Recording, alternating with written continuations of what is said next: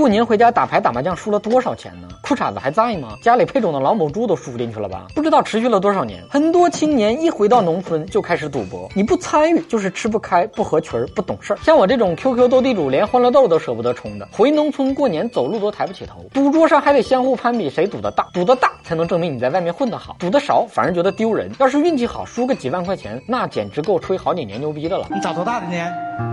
打一亿挑十亿的。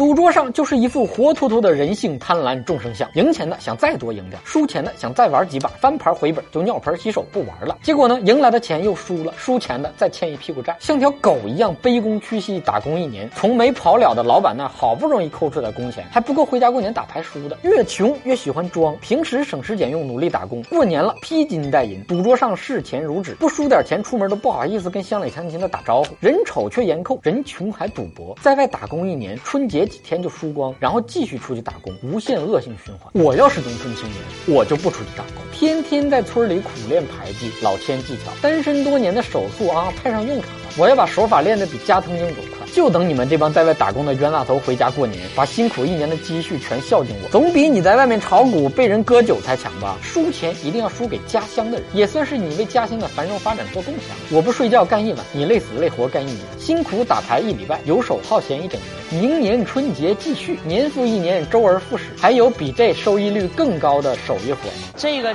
真没有。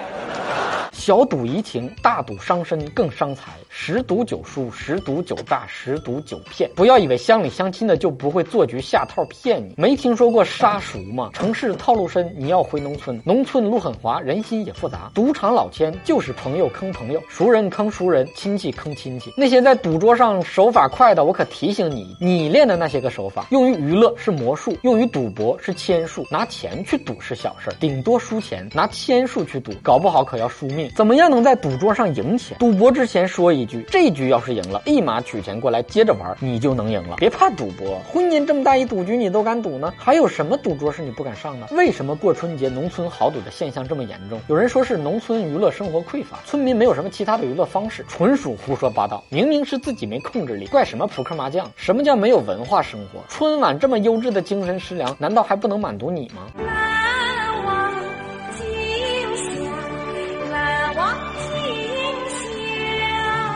有些输钱的屌丝安慰自己说：“赌场失意，情场得意。”快别说这些傻话骗自己了，钱都输光，就剩屌丝了，谁跟你情场得意？有的人打麻将成瘾，轻伤不下火线，生病了挂着吊瓶也要血战到底，还真是生命不息，搓麻不止。这要是打着打着猝死了，也算是战死沙场，献身于自己喜欢的事物上，属于幸福的安乐死。今天的蛋就先扯到这儿，想夸想骂想打想赏的，可以到我的微信公众号留言，微信号是小东瞎扯淡的汉语拼音全拼。下期再见。